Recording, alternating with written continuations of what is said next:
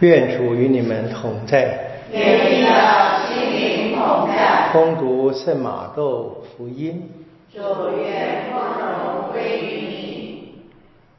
耶稣沿加里勒亚海行走时，看见了两个兄弟，号称博多禄的西满和他的兄弟安德勒，在海里撒网。他们原是渔夫。耶稣就对他们说。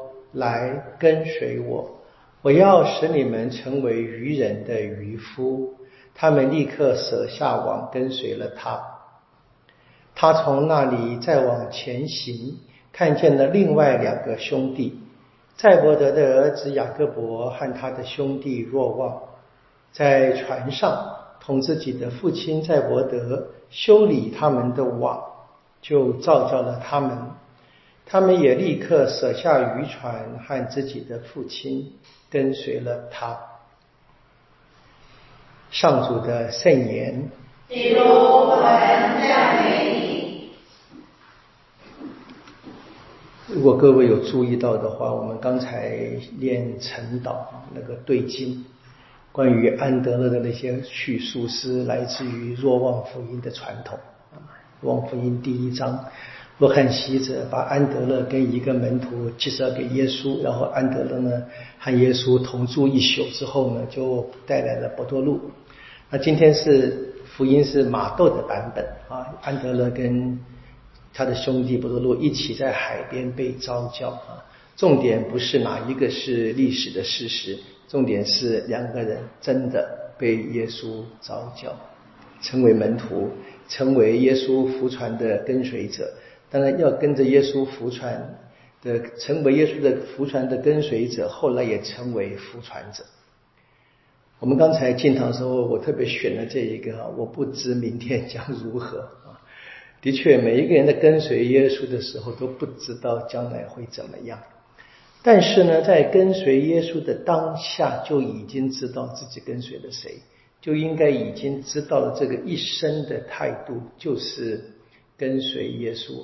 不论这个时局怎么样变啊，那跟随耶稣永远是唯一的选择。这是我们的俗话了哈，就是莫忘初衷啊。我们每一个人啊，不仅仅是基督徒啊，修道人，一切人啊，就是不仅是我们有特别的一个使命或怎么样，我们最终回到原点的，因为当我们相信耶稣的时候，每天。在建堂的时候，我们用圣水画圣号，都是回忆这一个最根本的事实。那这个信仰如果能够不断的活在意识上的话，那么知不知道明天会怎么样，根本就不重要了啊，并不是说不用做准备，而是说我们知道我们有我们的主耶稣在前面走着。所以呢，安德勒他也可以用按教会的传统说，他可以走到为耶稣舍弃性命。